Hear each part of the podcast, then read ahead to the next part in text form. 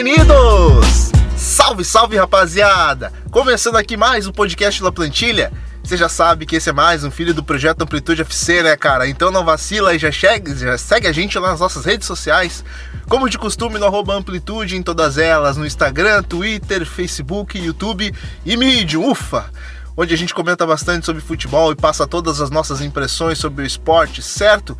Também não esquece de dar uma chegadinha lá no site do HTE Esportes, os nossos especialistas em esportes americanos que estavam com a gente no ano passado e seguem com a gente de novo no ano de 2019 passando todos os nossos podcasts, dando um auxílio na divulgação que ajuda muito a gente. Também te convido, cara, a, a, a dar cinco estrelas pra gente aí em todos os, os agregadores de podcast, seja no Spotify, seja no iTunes pra gente chegar grandão e mostrar pra gente o nosso trabalho pro maior número de pessoas, certo?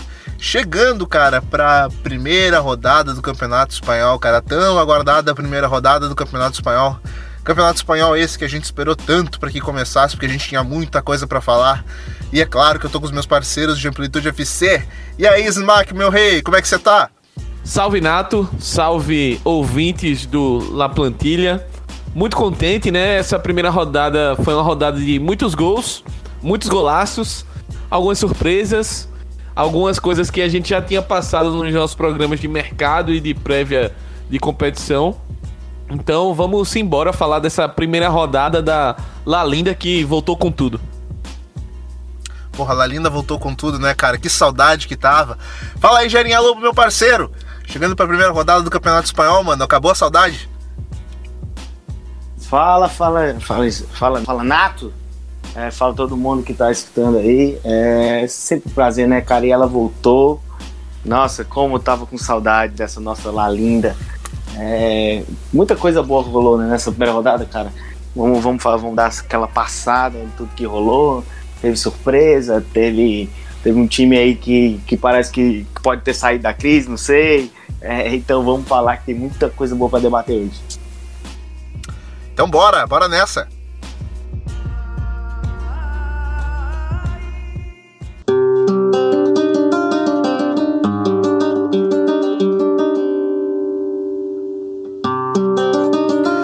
Oi, Smack, meu rei. Cara, já começamos aí a rodada mil por hora porque a gente teve um clássico aí na primeira rodada. Já chegamos no Samamés aí, um dos estádios mais emblemáticos da, de toda a liga, cara, porque a gente teve aí o confronto entre Atlético de Bilbao e Barcelona e a, a estreia não podia ter sido melhor, cara. Na temporada em que Aritz Adures vai dizer adeus aí ao futebol, cara, o cara simplesmente roubou a cena com um golaço daqueles que foi parar na capa do La Plantilha. Exatamente, Nato, e parou na capa de forma merecida, né? O Adures Fez um gol antológico aí, um gol que. É, foi o primeiro gol do Campeonato Espanhol e foi o pra abrir com chave de ouro, como a gente brinca, né? E de um Eu velho carrasco, gente... né? Sim, sim, sim. Grande Adores já tem experiência em, em atrapalhar a vida do Barcelona. Mas eu acho que a gente, antes de falar sobre os destaques em campo, eu acho que a gente tem que dar os méritos aí pro Garitano que desde o, da temporada passada, quando ele assumiu o time, vem fazendo um grande trabalho. E o Bilbao começou muito bem a competição, para além da vitória. É, a gente precisa exaltar o trabalho defensivo do Bilbao, ainda que o Barcelona não tenha jogado com o Messi, que a gente sabe que tem as dificuldades que a gente vem ressaltando aqui uma temporada inteira. E essa temporada começou da mesma forma, a dificuldade do Barcelona em construir sem o Messi mas o Bilbao foi muito seguro, foi um time que permitiu apenas duas finalizações no gol a partida inteira. É, o Barcelona teve chances, teve duas bolas na trave, mas ainda assim a gente viu que o, o trabalho ali da defesa do Bilbao, do, do sistema defensivo, foi muito bom. Eu gostei da partida do Iñaki Williams, enquanto ele teve gás ali, ele incomodou bastante, principalmente no primeiro tempo. E o gol antológico ali do, do Adures que deu uma vitória crucial aí pro Bilbao começar bem, largar bem. E quem sabe nesse, nessa temporada é, conseguir brigar por coisas grandes. O Bilbao bateu na trave a temporada passada para uma vaga na Europa. Então pode ser que essa temporada, começando com um trabalho mais sólido do Garitano, a equipe consiga é, atingir esse objetivo, quem sabe até brigar por coisas ainda maiores, mas acho que a princípio a briga do Bilbao é essa, sonhar com a, com a Liga Europa, e eu vejo a equipe muito forte para conseguir esse objetivo. Então, cara, é isso. Gera, a gente viu aí, cara, hoje, hoje inclusive se confirmou aí na segunda-feira a ida do Felipe Coutinho para a Alemanha, cara, para a equipe do Bayern de Munique. A gente viu aí uma equipe bastante alternativa aí por, por, por conta do Valverde, cara. Uh, muito se questionou no Twitter, inclusive durante o jogo, a, a presença ali do, do Grisma caindo pelo lado pelo lado direito, ou, ou, às vezes pelo lado esquerdo também. Não, não, tava, muito, não tava muito bacana o desenho do, do Grisma. O que, que, você, que, que você conseguiu acompanhar dessa, desse, desse jogo do Barcelona aí, cara, para um início de, de, de campeonato? Começou um pouco estranho. Mas o que, que, que, que dá para esperar ainda dessa equipe do Barcelona? O que, que foi a sua análise desse jogão aí, cara? É, cara, o Barcelona já, já demonstra as dificuldades, né? É, sem Messi faz um tempo. É, uma coisa que eu dou muito valor ao Valverde, que muita gente critica, né? Até entendo as redes, mas eu acho o Valverde bom treinador. Acho o trabalho dele no Barcelona bom, principalmente em termos de resultado. Acho os times dele bem, os times dele com o Barcelona bem eficientes. Mas assim, é, o time sempre, sempre demonstrou muita fraqueza. Assim, muita fraqueza não, né? Porque é difícil falar isso do Barcelona, mas uma fraqueza, né? Sem o Messi, claro, é um cara destruidor, o cara que cria pro time, o cara que mais cria ali, o cara que comanda o ataque, ali naquele último terço é ele que manda. É, mas assim, eu senti o Barcelona meio, meio sei lá, apático, é, meio é aquele pragmatismo que a gente viu na temporada passada, né, cara? Quando, quando, quando o Messi não, não, não acompanhava, quando o Messi não conseguia fisicamente acompanhar o time, o time simplesmente não ia, né, cara? Isso, bicho. Pois é, é, o time é pragmático, o time é apático, o time não. O time roda a bola, faz aquela rodagem de bola, mas não consegue achar espaço, não consegue. Faltou aquele cara que jogasse entre linha, entendeu? Porque o Barcelona entrou no jogo com um 4-3-3 definidíssimo. Dembélé na direita, Griezmann na esquerda e Soares no meio. Só que o, o Barcelona não é, não, não, normalmente não usa esse tipo de jogo. É exatamente por ter o Messi ali entre linha, ele fica ali naquela, fica ali andando. O Messi, muitos jogos ele fica andando, cara, andando, só esperando ali se movimentar e aparece entre linha e descer de com passe com drible, com chute. Faltou isso para o Barcelona, faltou também uma circulação maior da bola, mais rápido. É, o De Jong foi um dos únicos caras ali no meio que, que conseguiu acelerar às vezes o jogo, mas o time não acompanhava. O Griezmann estava muito preso naquela, naquela ponta esquerda e não conseguiu render. É, o Soares não posso nem falar muito, né? Saiu machucado ainda no primeiro tempo. É, o Dembele errou tudo praticamente, né? Foi, foi muito bem marcado pelo Yuri, né? Yuri Berchiche. Então, é, o Alba muito pouco acionado, o Semedo nem se fala. Então, assim, tem muita coisa para tem coisa para melhorar ainda, claro. É, jogou sem busca, estava no banco, é, Rakitic estava no banco, estava sem Messi. Claro, tem, tem uma galera para entrar ainda, mas assim, é, preocupa um pouco esse pragmatismo do Barcelona durante o jogo. Não, foi uma partida bem ruim do Barcelona, pouquíssimo criativo, e que assim, é, tava arrumando um empate e um empate que era nas circunstâncias do jogo bom, entendeu? Porque o Atlético criou melhor, criou mais, teve as melhores chances e foi lá e conseguiu esse golzinho no final. Então, assim, o Barcelona tem, o, o Valverde tem coisa para consertar nesse time. É, a volta do Messi já ajuda 100%, 200%, mas agora tem que ver, Dembele machucou, Coutinho foi embora, tem que ver o Soares também como é que tá. Já são problemas do Barcelona nesse começo de temporada. Mas é agora o momento de ver como é que ele vai sair, né? É, né, é nesses momentos que grandes técnicos aparecem. E a quantidade de jogadores que ele tem no meio ali, Arthur, Rakitic, pô, cara, é, Vidal também, quem ainda vai jogar, pô, são caras assim para mudar o panorama, porque foi, foi, não foi bom o jogo. Não, não foi um, foi um Barcelona assim estranho de ver até.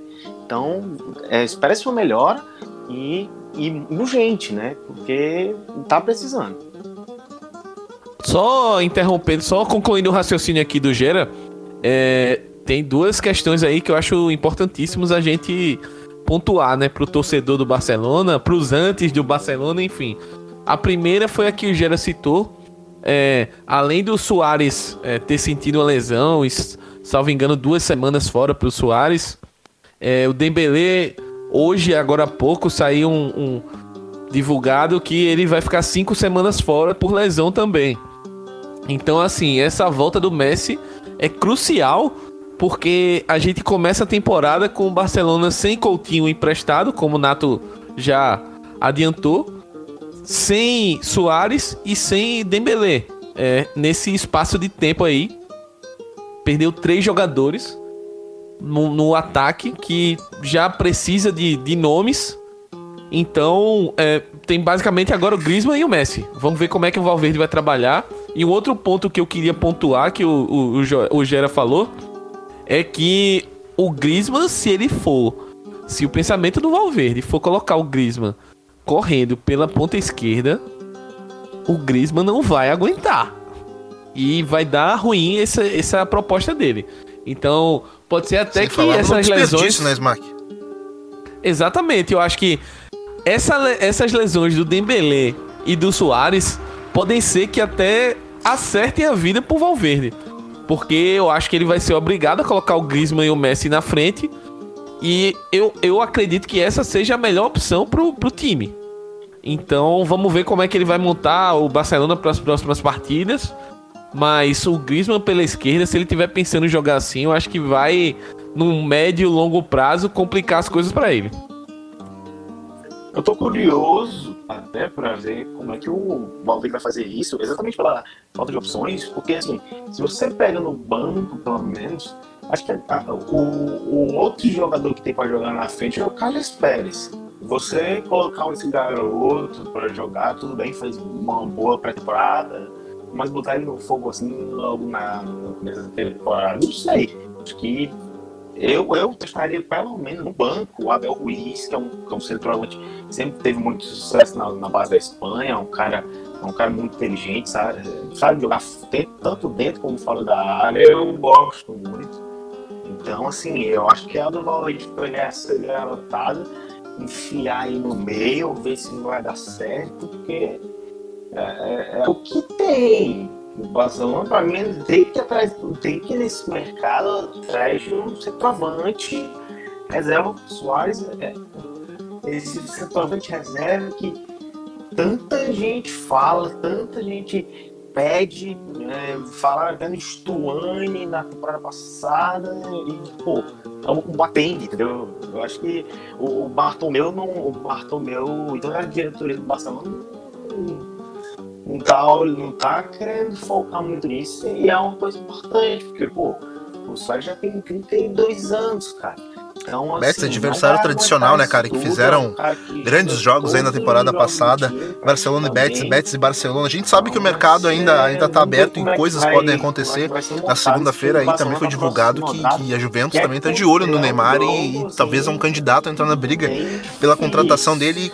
Uma, uma notícia que não, não deve agradar muito ao Barcelona, que ainda tenta, sonha ainda em, é vai em sair. sonhar, em, em contar com o futebol do Neymar para essa temporada.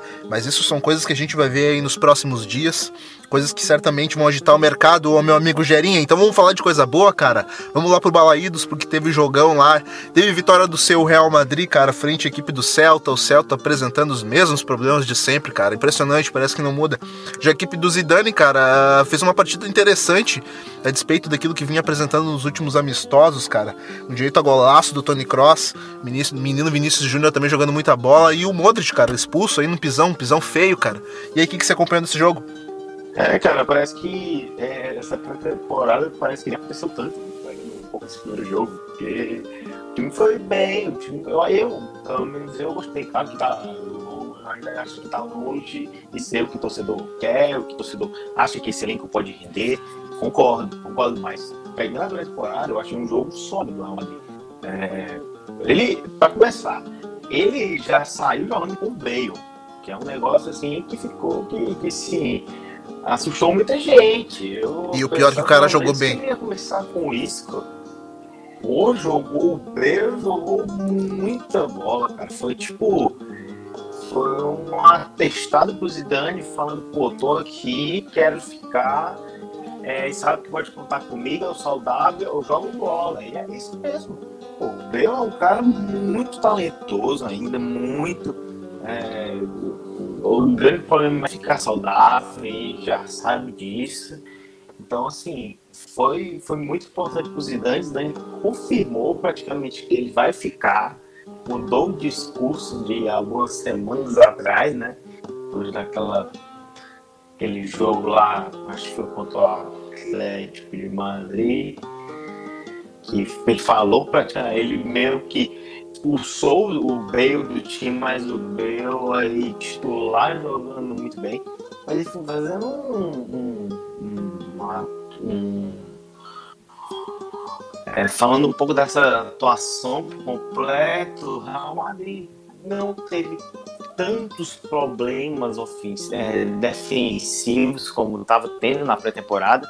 Casemiro traz uma, uma segurança muito grande, muito maior para essa defesa. É, claro, deu uma sofrida. É, Courtois foi muito bem no jogo, bem seguro também.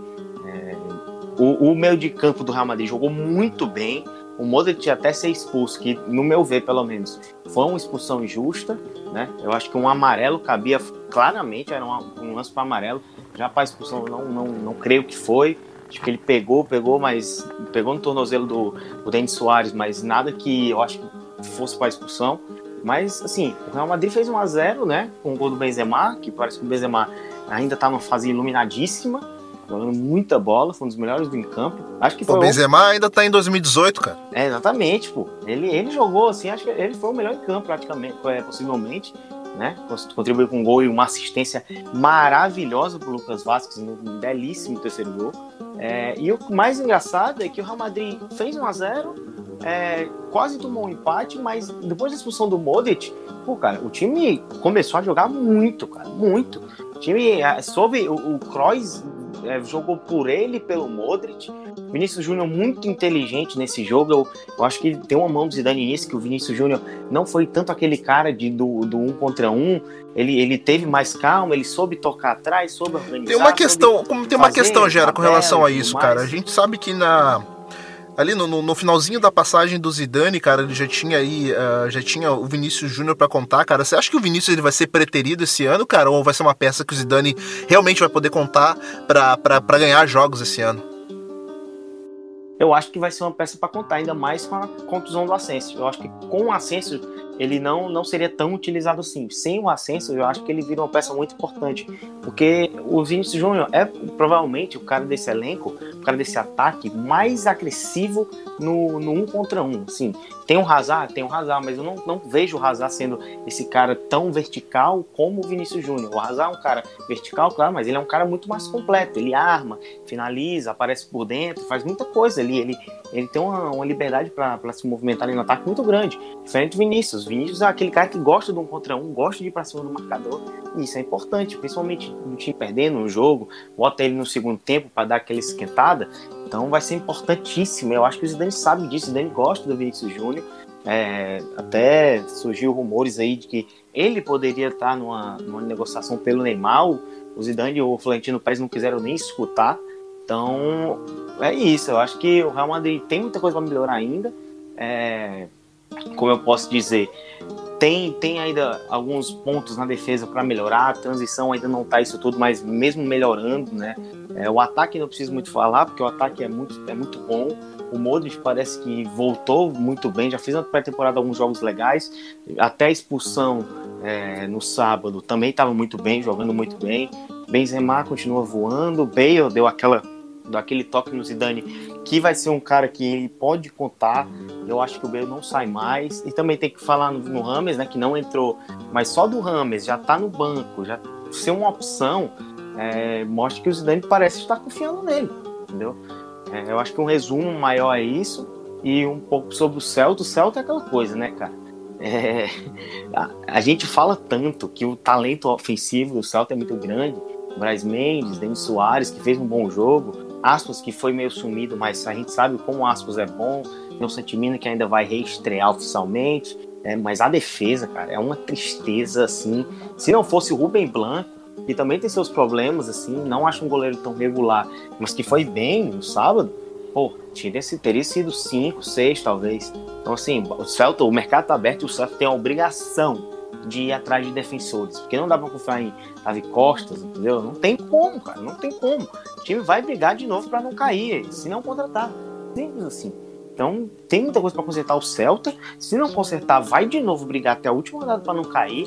E se o Aspas não salvar, tchau, tchau. Demais, demais. Porque o, você, você pega o, o, o Gabriel, né? O Gabriel Fernandes, que veio do Penharol, pô, é um cara talentoso, é um cara forte, mas, pô, não é, não é assim que ele vai se adaptar de, um, de uma noite para outra. Cara, e a falta do Maxi então, Gomes ficou muito evidente nesse não, jogo. E o Maxi Gomes vai fazer uma falta grande. Por mais que eu acho que o titular do lado do Astros vai ser o Santimina, que eu acho muito bom jogador e vai dar uma dinâmica e legal. E aí, Smack? Chegamos aí no jogo do Real Madrid, mano. Uh a despeito daquilo que a gente via, via muito na temporada passada e como a gente mesmo via frisando no nosso grupo lá no WhatsApp, cara, o, o Bale parece que, que reacendeu, cara. Ele teve uma arrancada, teve um, um lance que foi emblemático para mim, cara. Uma arrancada em que o marcador sai, sei lá, uns 3, 4 metros na frente dele e o Bale numa saúde, cara. Ele busca aquele cara na corrida e toma a frente, cara. É, é vai ser mais ou menos isso a tônica do comando técnico do Zidane, cara, à frente do Real Madrid, porque a gente sabe que tem jogadores que parece que se possuem quando, quando o Zidane tá na casa mata ali, cara. É, né? É até curioso essa disposição do Bale depois de todo o entreveiro que ele demonstrou ter com relação ao Zidane na pré-temporada. Zidane dando declarações que ele sairia do clube, que ele não fazia parte dos planos. E de repente, um dia antes do jogo, na coletiva pré-jogo, Zidane fala que a situação do Bale mudou, que ele ia contar com ele. O Bale começa o jogo e joga muito bem, pelo menos o primeiro tempo. Eu avaliei que o segundo tempo o Bale deu uma cansada mesmo, até por conta de na pré-temporada ele não ter jogado tanto, não ter tido tantos minutos. Eu achei que ele cansou, mas enquanto ele teve gás, ele foi muito bem, deu uns piques insanos aí, como tu mencionou. E acho que o Bale ligado e saudável é um puta reforço pro Real Madrid. Eu acho que o torcedor do Real Madrid que fica chateado com o Bale é muito mais quando ele demonstra essa, essa atitude meio blazer no sentido de parecer que não tá ligando para nada, que não, não liga, que não tá nem aí se vai jogar, se não vai, se tá contundido, se não tá. E nesse jogo ele aparentou o contrário, aparentou tá muito ligado no jogo, aparentou tá afim. Eu não sei se ele tava afim de jogar ou de mostrar ao Zidane que ele pode é, a motivação de, ó, oh, aqui, eu tô aqui e eu sou importante. Independente do que foi, é, funcionou. ele pareceu muito bem nesse primeiro jogo. Vamos ver se ele vai manter um, pelo menos uma regularidade quanto a isso. No mais, eu queria destacar duas atuações que é, o Gera comentou muito bem sobre o jogo, então não preciso nem falar especificamente isso, mas duas atuações eu queria destacar. Primeiro, o Benzema. Nossa, o que o Benzema tá jogando é uma coisa absurda. Eu acho que é, ele vai ser muito importante essa temporada. Ele é o cara que é uma referência no ataque do time. E ele é o cara que, ao contrário de outros jogadores, é, desde a temporada passada, ele foi um dos poucos que deu o passo à frente e disse: é, Eu vou assumir isso aqui. Quando o Cristiano saiu. Eu acho que o Benzema é fundamental e ele conta com o prestígio do Zidane. Ele é um cara que tem confiança e ele tá numa fase de confiança muito boa. Então, Benzema, a jogada que ele faz no, no gol do Lucas Vasquez, do Lucas Vasquez é um absurdo. o, aquele rolinho que ele dá para tirar do zagueiro e rolar pro lado pro Vasquez chegar finalizando é espetacular, coisa de gênio. E o outro jogador que eu queria destacar antes de a gente passar pro próximo jogo é o Marcelo. É, o Marcelo, ele terminou a temporada passada muito mal ele não estava tão bem no primeiro jogo, nos primeiros jogos ali da pré-temporada, demonstrou, é, é, foi criticado até, mas o que ele jogou contra o Celta foi espetacular também. Ele coligou muito ali com o Vinícius Júnior, depois com o Isco, aquela triangulação que a gente sempre via da época do Real Madrid tricampeão, Isco, Marcelo e Kroos, fazendo muitas jogadas, etc a gente viu nesse jogo. E o Marcelo é muito importante na parte ofensiva. Se ele tiver bem fisicamente, tiver com confiança, for bem protegido no momento defensivo, é um jogador que é craque. A gente não precisa falar muito sobre a qualidade do Marcelo. Sem dúvidas, cara. Então, partimos pro próximo jogo, porque a gente vai lá pro Mestalo, Smack. Porque a gente teve um jogo interessante lá, cara. Empate do Valência com a equipe da Real Sociedad, cara. A gente viu um jogo onde o Gonzalo Guedes chutou a bola de tudo contra era lado pra cima do gol do, da Real Sociedad, meu. Mas não adiantou, o empate veio.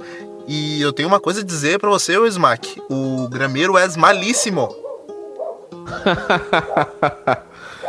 é, a Real Sociedad foi valente, foi brava e mereceu aquele empate no finalzinho. Acho que vale a gente destacar, porque o Valência deu toda toda sopa pro azar. Quanto ao Gameiro, é, a gente tava até conversando no momento do jogo e eu brinquei, né? Pô, o Gameiro é malíssimo, que ele não, não, não dá continuidade nas jogadas. Eu, particularmente, não sou um grande fã do, do, do Gameiro. É, ele marcou o gol do Valência. É um jogador de área interessante. Mas eu acredito que o Gameiro ele não pode ser a grande opção do, do ataque do Valência. Eu acho que ele é um ótimo jogador para compor ali, para em momentos específicos dos jogos entrar, contribuir com gols, como ele fez algumas vezes na temporada passada, mas para ser o titular ali, eu acho que a torcida do Valência tá na expectativa muito grande do Maxi Gomes estrear e fazer um, um, um, uma dupla com o Rodrigo, se não for negociado, né? Acho que é o grande, o grande objetivo aí do torcedor do Valência. E também queria destacar do lado do Valência a falta que fez o Parejo.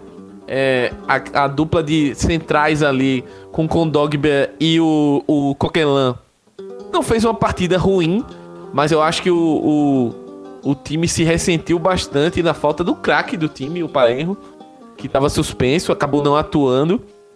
E fez falta para a distribuição de jogo do, do Valência. Do lado da sociedade, eu queria destacar bastante a atuação da garotada ali. Acho que o trio Odegar é, e mais à frente, pensando um pouco mais à frente, Oyazabal e o Yanuzai vai ser um trio que vai ser vai infernizar muita defesa nesse campeonato. O William José também tem teve uma participação interessante no jogo. E acredito que o, o, o ataque da Real Sociedade tem tudo para engrenar quando ao longo das partidas, quando tiver mais é, entrosado, a equipe tem tudo para deslanchar e fazer uma ótima La Liga. Gostei bastante da Real Sociedade. É, achei a atuação do Odegar boa. Achei o Azabal muito bem. E o Yanuzai também bem. Então é um time que é pra gente ficar prestando atenção aí para as próximas rodadas, porque tem tudo para incomodar bastante na La Liga. Realmente, cara, aí um, um meio-campo de respeito aí que acabou adquirindo a Real Sociedade para essa temporada, cara. Um meio-campo jovem, talentoso, três canhotos. Você tem aí o, o Miko Yorozabal, o Odegar e também o Yanuzá, cara, o belga. E lá na frente o poste, Uh, o William José, que, brincadeiras à parte, cara, já fez grandes temporadas uh, no, no, Campeonato Espanhol e, e, e, aguardamos que ele faça de novo grandes temporadas, grandes gols para ajudar essa equipe aí da Real Sociedade. O Rogerinho, meu parceiro, o que, que você acabou achando desse jogo aí? A gente viu que fez falta demais aí a qualidade técnica do Dani Parejo, ele que vinha sendo, vinha sendo convocado nos times do Luiz Henrique uh, para a seleção espanhola, cara, e com certeza foi um dos destaques da temporada passada. Uh, fez falta, mas a gente tem um hype aí, cara, de um ataque que a gente, que em breve pode estrear aí no Campeonato Espanhol, como o Mark bem falou, se é que Rodrigo não vai ser negociado. Entre Maxi Gomes e Rodrigo, cara, vai ser um ataque do caramba, né? Com certeza, cara, com certeza. O Parejo fez uma falta assim gigantesca. É o melhor jogador do time, né? Todo mundo sabe. É, o Valencia que é um time que aposta muito nessa, às vezes na ligação direta, um jogo mais rápido, dando muito bem os, os alas, né? E o Parejo esse cara que consegue lançar, consegue potencializar muito bem o ataque, a dupla de ataque e os dois alas. Então, assim, foi um time também meio pragmático em alguns momentos do jogo, apostou muito no contra-ataque para contra a Sociedade, a Sociedade que ficou muito com a bola, né? É, é um time que deve ficar muito com a bola durante a temporada, eu acho isso muito legal. E até, além de estar, eu não preciso nem mais destacar, né, o Odegar, que é um cara que eu sou muito fã, eu que sou torcedor do Real Madrid, louco para ver ele com a camisa do Real Madrid, né? É, e o talento desse trio é muito grande, com o Yazabal e, e Anuzai, e assim, são três meias, realmente meias, assim, até. Porque são, dois, são três caras que não são tão, é, como eu posso dizer, verticais, não são tão incisivos, mas tem uma, um poder de criação, um poder de passe, finalização muito grande. Então o William José tem que aproveitar. E outro cara, aliás, tem até um cara que eu acho que vai entrar é, na vaga do, do Januzaj ali pela direita, eu vejo muito bem o Portu encaixando nesse time também. É, é, um cara que dá muito, dá mais profundidade, é um cara mais de velocidade, mas finaliza bem, aparece bem na área. Que baita sacada de mercado essa do, do, do da Real Sociedade, né, cara? Tirou o Porto do Girona, Girona, o Porto fez um baita campeonato espanhol no passado com o Girona, o Stuani na frente, uh, conseguiram se encaixar naquela equipe do, do, da, do Girona, cara, e o Porto vai ser muito, vai ser um jogador muito importante para essa equipe aí da, da Real Sociedade. Com certeza, porque ele é um cara desse ataque aí, é o, é o cara, provavelmente, o cara mais único. É um cara de velocidade, um cara que é, não tem medo do drible, gosta também de, de contato, finaliza, aparece na área. Então, assim, vai ser um cara muito importante para finalizar jogadas com o Odegar. Odegar dando bola em profundidade pro, pro Porto, vai ser maravilhoso, cara. Então, é um time que me anima muito, né? É, eu fiz minha, minha, meus, dei meus palpites para a temporada até antes. E eu falei que a Sociedade, para mim, vai brigar muito e deve pegar a Europa League, porque eu gosto muito do time. Alguacil é um bom técnico. Também tem, tem, também tem outros caras que dá para destacar. O, o Zubeldia, que nesse jogo jogou de zagueiro, que é, normalmente é volante, foi muito bem também, muito seguro. Então, é, o Valência sentiu fase do parejo, não sei como vai se proceder isso do Rodrigo, se vai ficar, se vai sair. Tá uma tensão grande, né, para para decidir isso aí, é só esperando para ver se ficar vindo um time assim é, absurdamente forte. Para mim, a quarta, a quarta força né, do futebol espanhol vai continuar sendo. É, sentiu falta do Parejo, tem, tem, tem coisa para melhorar, né? O Max Gomes vai encaixar muito bem nesse time, vai ser com certeza titular. E a Sociedade no caminho correto, tá no caminho correto. Se continuar com essa boa pegada, se continuar com esse volume de jogo, vai chegar longe, vai, vai vai é, alcançar bons resultados. Então, foi até um resultado justo, pelo que eu, pelo que eu vi do jogo. Vai ser, vai ser legal, vai os dois times. Bacana demais, cara. Então tem times bacanas pra gente analisar, ô, ô Gerinha, porque vamos pro próximo jogo, porque a equipe do Mallorca, cara, voltando aí à elite do Campeonato Espanhol, já conseguiu sua primeira vitória já de arrancada, frente a uma equipe que talvez a despeito do que fez temporada passada, se, se, se não se não acordar para o campeonato, se, se, ficar de bobeira, talvez seja uma das equipes que, que, que, que seja uma, uma rival aí na, na luta para permanência na primeira divisão do Campeonato Espanhol, cara. O que, que você conseguiu acompanhar aí de, da vitória do Mallorca 2 a 1 frente à equipe do Eibar? Cara, é, o Mallorca, ele para mim é o time mais fraco né, do, do campeonato. Assim, pega no, na teoria, claro. Temos elenco e tudo mais. É, mas assim, é um time que joga, vai jogar todos os jogos com muita intensidade, né? Vai ser um time que vai lutar todos os jogos, vai usar muito bem esse fator, esse fator campo, né? É, é fator casa, no caso, para conseguir os resultados. É, foi, foi, um surpre... foi a surpresa, né? Começar tão bem contra o Eibar começou, fez logo um a 0 cedo com o Dani Rodrigues, continuou dando uma pressão, só que aí sofreu um empate pro começo do segundo tempo, só que conseguiu é, fazer o 2 a 1 né? Conseguiu chegar ao 2x1 e, ficou, e depois só segurou o resultado. E uma grande preocupação, é, até com o Eiba, é que o time, mais uma vez, tem problema jogando fora de casa. Parece que em Puru é um time, é um time complicadíssimo de ser batido em Purua, mas fora de casa não demonstra a mesma qualidade. Isso preocupa um pouco.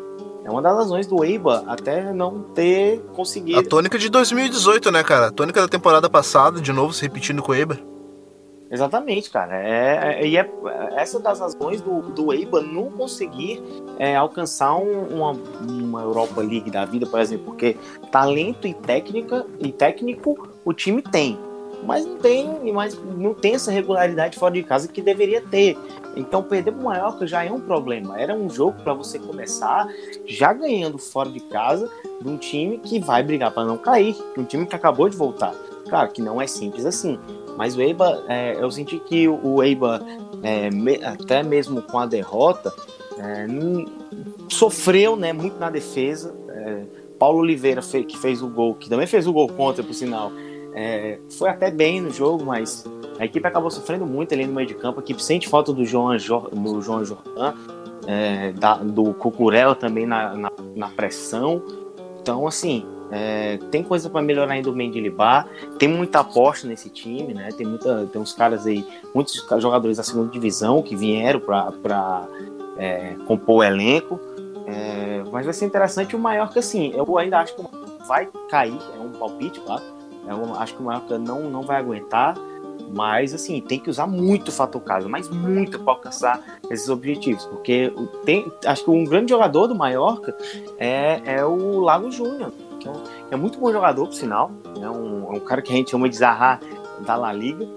Que lembra, é um cara bem agressivo, ousado, habilidoso. É o cara que vai ter que salvar esse time. É o melhor jogador do time, no caso. Então vamos acompanhar para ver aí o que, que vai dar nesse, desse maior, porque eu acho que não vai alcançar, não acho que vai alcançar uma posição tão alta e o Eiwa que tem que melhorar urgentemente essas atuações fora de casa.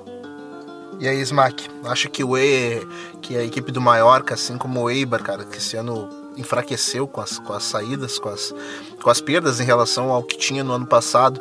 Você acha que a equipe do Mallorca também ela vem para a primeira divisão, mas não consegue manter o ritmo e, e acaba indo para o descenso? Nato, eu vi essa vitória do Mallorca e me lembrei bastante de uma situação peculiar. No, na temporada passada, o Ruesca começou vencendo o. Não me lembro se foi o, o próprio Eibar ou foi o Raio Valecano. Fora de casa. Exatamente. Foi o Eiba, foi o Eiba, foi o Eiba. E a gente embarcou no bonde do Ruescão justa, de forma justa, a gente tem que ser claro aqui, porque o Ruesca produzia bons jogos, mas não conseguia traduzir isso em resultados. Isso tem que ser dito. Mas assim. Você é louco, cara. O que eu, o, Ruesca, o, o, Ruesca virou nosso xodó no passado, pô. Sim, cara, o que eu, o que eu iludi com Alex Gadiá depois daquele primeiro jogo. Exato, assim. O caso do Mallorca eu acho que foi um pouco diferente porque o Eiba teve boas chances de marcar e que empatou e chegou quase a virar a partida. O goleiro do Mallorca fez pelo menos umas duas defesas muito, muito boas para salvar a equipe e acabou Verdade, pô, eu tava assistindo o primeiro tempo e o Sérgio Henrique quase virou, fez um golaço de cabeça, cara. O, ainda tava perdendo no Exatamente. finalzinho do primeiro tempo enquanto eu tava acompanhando. O Manelo Reina fez umas duas defesas aí importantes na partida. É, poderia ter mudado a história do jogo, né? Ou se o Eiba consegue a virada. Então vamos devagar quando eu acho que o, o Mallorca, como o Gera falou, é uma equipe que vai lutar muito aí para não cair. Eu acho que é a realidade do Mallorca no campeonato. Mas ao mesmo tempo, como a gente destacou no, no guia no guia do La Plantilha antes da temporada, no, no programa sobre mercado, é, o Mallorca é uma equipe que vai depender muito desse fator casa para permanecer. E o Mallorca em casa é uma equipe muito difícil de ser batida, mesmo é, com, a, com essa qualidade técnica um pouco abaixo, mas é, é, um time que é muito forte jogando em casa. Então, é, eu acredito que o Eiba tem condições de melhorar. Não foi uma partida horrível do Eiba, mas, como o Gera falou, tem que prestar atenção nesse detalhe, tem que vencer fora. Porque o Eiba sempre em casa consegue, inclusive, incomodar os gigantes, mas fora de casa é um time que perde muitos pontos, inclusive contra equipes que estão ali no mesmo nível, até um nível abaixo. Pois é, né, cara? E a gente sabe que é importante não vacilar, o importante é não perder pontos tanto em casa como fora de casa. Então já vamos pro nosso próximo jogo, cara, porque dos times que subiram pra primeira divisão do Campeonato Espanhol, cara, nenhum deles perdeu nessa primeira rodada e todos conseguiram conquistar pontos ao Smack. Eu tô falando do Osasuna, cara, que fez 1 a 0 em cima do Leganês e já arrancou com três pontos aí, cara, para tentar não não brigar muito aí, não, não, não ser sufocado muito, vamos colocar assim, uh, na briga pela por não cair para a segunda divisão, cara. Uh, interessante, cara, desse mercado que a gente viu aí do, do Osasuna, que fez um mercado muito interessante dos clubes que, que subiram para a primeira divisão, foi que se reforçou de forma mais interessante, foi mais astucioso aí nas, nas suas contratações. E foi, foi coroado com uma vitória aí frente ao Leganês, cara. E olha que o Leganês martelou esse Maquineto. 1x0 Osasuna. Pois é, grande resultado do Osasuna. Um resultado que a gente lembra da temporada passada. O quanto é difícil bater o Leganês em casa. É, o Leganês venceu Real Madrid e Barcelona em casa pra gente ter uma ideia de como o time utilizou o fator casa para permanecer na primeira divisão. E o Osasuna foi lá e conseguiu uma vitória importantíssima. Você destacou o mercado aí na, na abertura sobre o jogo. E o gol veio justamente do jogador que chegou para essa temporada, o time Ávila. Jogador que veio do Ruescão, que a gente acabou de mencionar. Verdade, um belo gol golaço. de fora da área, um chutaço. E assim, o Osasuna é um time muito interessante, é um time que ganhou a La Liga 1, 2, 3, como a gente citou no, nos programas anteriores. Com uma certa tranquilidade até, em questão de, de pontos. É um time que se reforçou bastante. E é um time dos três, é um time que eu acredito que tem mais chance de permanecer. Então, é, vamos ver como é que vai ficar o, o, o, a sequência do campeonato. Mas a primeira impressão foi muito boa. Com relação ao Leganês, eu acho que o time pressionou bastante, tentou, como você falou, contou com a grande atuação também do, do goleiro do Sassunha, que fez boas defesas, conseguiu é, ter uma atuação destacada no jogo, fez pelo menos duas defesas importantes ali para garantir o resultado. E com isso o Leganês, vamos ver se ele consegue exercer esse fator casa. Eu acho que a grande questão é essa.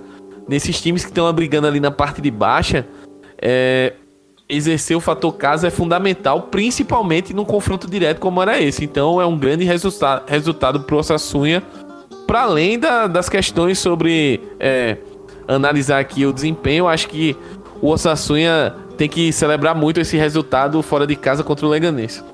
E aí, Gerinha, nem o Bright White, nem o El City do, do Leganês conseguiram aí, cara, furar o hypado Osasuna, que a gente tanto colocou aqui no início do La Plantilha sobre o mercado e as suas contratações pontuais para a equipe, cara. O que, que, você achou desse jogo aí do Osasuna, cara, estreando na Liga? Cara, eu gostei muito do time. Eu, eu até é, falei muito bem aqui do, do mercado do Osasuna Adorei o mercado do Osasuna. Foi um dos melhores mercados do futebol espanhol. Pelo menos entre os times, claro, tirando Real Madrid, Barcelona e Atlético, foi um dos melhores para mim depois desse. Porque o time soube pegar jogadores destaques, baratos, jovens, pô. Foi atrás do Marco Cardona, que teve pouca chance no Eibar, que eu acho bom jogador. É, foi atrás do time Ávila, que para mim é um baita jogador e é, e é novo ainda, né? Fez o gol da vitória. Eu acho um time bem organizado assim. É, não, não vejo que. Eu acho que, claro, vai acabar brigando contra o rebaixamento, né? Até porque vai ter muito confronto difícil aí. Mas eu vejo o Sassuna se manter essa organização, se mantiver essas boas atuações como foi a contra o Legan, do Leganês, pô, tem tudo para ficar, tranquilo. É, gostei da consistência defensiva do time. O Martins, goleiro, foi muito bem. O Aridane, o Aridane Hernandes também foi, foi muito seguro, né? Foi muito bem o zagueiro. É, e também queria destacar também o, o, jovem volante, né, o John Moncaiola, que foi uma, uma grata surpresa, foi muito bem nesse jogo também. E assim, vencer realmente o Leganês nem Butarque, cara, é muito difícil. É uma tarefa bem complicada, mas o, o Osasuna foi lá e não teve o mínimo, não teve o mínimo de, de vontade de, de ser um, um, um visitante gente boa, né, como assim dizer. É, então, assim, foi um, gra um grande resultado. Já pro, pro Leganês, é, não era bom, né? Não era bom começar assim, tropeçando. Era bom, é, eu acho que pelos reforços que a equipe teve nessa temporada, que teve bons reforços com o Mark Navarro para defesa, Rock Mesa foi um baita, um baita, um baita reforço. Teve o Jonathan Silva, que foi contratado de maneira é, é, certeira, né? Já tinha jogado na temporada passada, claro, emprestado, mas agora assinou o contrato. É, então, assim, é, o, o, o Enes foi muito mal nesse jogo, não, não conseguiu criar, né? É, ele que é a grande referência no ataque ali do time. Então, é assim, o Leganés tem, o Leganés tem um, tem um elenco bom, tem um time que, que é bem treinado pelo Maurício Pellegrino. É, não acho que vá, que vá cair. É, vem de outras temporadas que eu sempre achei que o Leganés não tinha força, mas conseguia é, se manter bem, jogando bem. É, já nessa eu acho que vai bem, né? Vai ficar ali em 13 talvez 14 é claro que é só um palpite. Tem time para isso, tem um modelo de jogo bem definido para isso, mas não pode ter esses tropeços que teve né, nesse começo. Já, já começa mal, contra, é, perdendo para um time que voltou da, que voltou da segunda agora, então não é nada legal. Mas vamos ver como é que amo, ambos os times vão se tratar depois disso. Né? O Sassuna não, não, não é para ficar com, com salto alto, porque venceu em Butar, que é um campo muito difícil. Tem que continuar seu trabalho simples, humilde, mas que é um time muito bom, né? E, e o Leganês também não pode também baixar a cabeça e achar que está tudo perdido, porque agora que foi o começo do campeonato. Então vamos ver, vamos ver como é que essas duas equipes vão sair. Mas foi um jogo bem, é, bem regular do Sassuna em todas as vertentes e que o Leganês tem que melhorar, principalmente na parte ofensiva. E com isso, cara, chegamos aí no terceiro clube que veio da segunda divisão direto para a primeira, a equipe do Granada, cara, que foi lá pro La Cerâmica e não aceitou, cara, não aceitou sair de lá com a derrota, Rogerinha. 4 a 4 um jogão, o jogo mais surpreendente da rodada para mim. Uh, essa equipe do, do, do, do, Granada, cara, vindo da segunda divisão, a volta do Roberto Soldado, cara, ainda, ainda fazendo gol no ex-clube ali, do ex-cantando já na primeira rodada do Campeonato Espanhol. Uh, muitas coisas pra gente pontuar. Uh, Santi Cassola voltando com a sua habitual, seu manto habitual, camisa 8 do, da equipe do, do, do Submarino Amarelo, cara. Uh, também já voltou fazendo gol. Uh, importante a, a, a, a volta de, de, desse time do, do Submarino Amarelo, cara. Samuel Chukwueze também entrando, fazendo gol. Esse jogador é, é, é absolutamente diferenciado, nigeriano. Uh, mas, ô Gerinha, o que, que você conseguiu acompanhar aí desse jogo, cara? 4 a 4 a equipe do Vídeo Real frente à equipe do Granada. Primeiramente, a gente já viu que, o, que os problemas ofensivos do Villarreal continuam, né? É, conseguiu, ele estava na frente, fez 1x0, tomou um empate, fez 2x1, tomou um empate, fez 4x2 e conseguiu tomar um empate em casa desse time do Granada. Assim, tem, é, é, eu já tinha dito que, que, a defesa é um problema para o Villarreal, em termos de, de caras regulares, precisa trazer, porque perdeu o Vitor Ruiz, que era o melhor zagueiro de longe do time. É, depositou as experiências no Paulo Torres, que eu acho um bom jogador, só que o Albiol foi muito mal no jogo. Também é, não entendi porque o Caleja foi com o Andrés Fernandes no bom ao invés do Arsenio, que eu acho um puta goleiro. É, só que assim, ofensivamente o time rendeu muito bem, né? O Casola começou muito bem a temporada com assistência, isso vale também para o Moi Gomes, que foi um excelente reforço, por sinal. É, Moreno, Geral Moreno. Fez um golaço também. Golaço, golaço. E o Geral Moreno aí, que finalmente que já desencantou no primeiro jogo, o Geral Moreno que, que vai ser essencial durante a temporada. Ele que na primeira temporada. Já tá melhor que a temporada passada, né? Com certeza, com certeza. E é porque temporada passada é, muita gente depositava grandes esperanças nele no ataque, porque é um excelente jogador. Só que foi bem mal, né? Bem irregular. Nessa já voltou com. Pode ser que seja. Pode ser que signifique alguma coisa. O Chico Waze não preciso nem falar. Eu acho um belíssimo jogador. Um belíssimo. Eu acho ele abusado, gosta de ir pra, pra cima. É o tipo de jogador, é, como eu posso dizer, o tipo de jogador africano, né? Aquele cara bem abusado, gosta de dar velocidade de um contra um. Então, é, ofensivamente o time foi bem. Não tem, não vejo problema algum de falar isso, ainda mais que seja contra uma defesa bem precária como a do Granada, mas a defesa foi mal. A defesa foi mal. Rubem Penha, que é um belíssimo lateral direito também, fez gol contra, não foi bem no jogo. E sobre, é, assim, tem coisa para melhorar, muita coisa, o Caleiro sabe disso, porque não pode começar com um tropeço dessa forma, depois de, de abrir dois gols no 4 a 2 contra um time que acabou de voltar na segunda divisão. Então, é, tem muita coisa para melhorar. Pelo lado do Granada, é, fico feliz, é, acho que eu achei legal a, a, a, esse, essa boa atuação também. A defesa já tinha problemas desde a temporada passada. É, o Herman Sanches e o Domingos Duarte foram mal hoje. É, hoje não, perdão, no, no, no jogo de sábado. É, só que o ataque também rendeu legal. O soldado, né, com a lei do ex, que sempre aparece, foi bem, é, fez boas atuações. O, o, o, Antônio Puertas ali pela direita também foi legal. É, e quero ver como é, até como é que o Diego Martins vai defender esse time, porque o time, o time jogou com 4-2-3-1, só que assim, eu não consigo ver o Adrian Ramos com reserva nesse time. Eu colocaria ele para jogar ao lado do soldado, mas Vamos ver como é que o, o Diego Martins vai fazer. Agora, pro Granada, além, claro, tem muita coisa para consertar, mas assim, o resultado em si foi excelente. Você ir lá no estádio Lacerando e vencer o Villarreal, ou empatar, arranjar um ponto com o Villarreal, acabou, ah, e acabando de voltar da segunda divisão, pô, é um, beli, é um belíssimo resultado e da forma que foi. E eu vou só para finalizar aqui, eu vou ser um pouco polêmico, porque é, a gente fala muito, tem essa, essa rixinha, né, sobre muitas pessoas em relação à La Liga e Premier League. Se esse jogo aí é na Premier League, né, cara, tava na boca de todo mundo, mas como é da La Liga e pega no time que acabou de voltar à segunda divisão, já sabe, né? Ih, já começou cheio de polêmica. Ô, Smack, cara, cá estamos nós de novo. Um ano depois do, fatídico La Plantilla que a gente colocava aí o, a equipe do Vídeo Real como uma das favoritas do ano passado, cara. Depois de muitas rodadas, de muitas decepções, eu acho melhor a gente ir com calma nesse início de campeonato, cara. Mas uh, tá interessante essa equipe do, do Vídeo Real, cara, em termos de movimentações, em termos de, de, de gente do meio campo para frente, cara, muitas opções, apesar de ter pedido o Pablo Fornaus, que é uma, uma das grandes revelações do, da Espanha nos últimos anos, uh, ainda se mantém uma equipe forte, cara. Que, que, que dá para tirar de análise aí frente à, à equipe do Vídeo Real contra esse Granada aí, que vai ser que vai ser muito dependente aí do Roberto Soldado na frente. É, eu acredito que o Villarreal teve um, uma atuação do meio para frente interessante. É, vacilou bastante na defesa. Eu acho que principalmente no primeiro tempo, a equipe teve dificuldade para sair jogando. Os zagueiros tiveram muita dificuldade nesse, nesse setor. O próprio Albiol, eu achei que foi muito mal na partida, muito mal mesmo assim. Veio como grande, a grande contratação para melhorar a defesa e a estreia foi terrível. Mas queria destacar as atuações do Casola, como o Gera falou, e o Moi Gomes.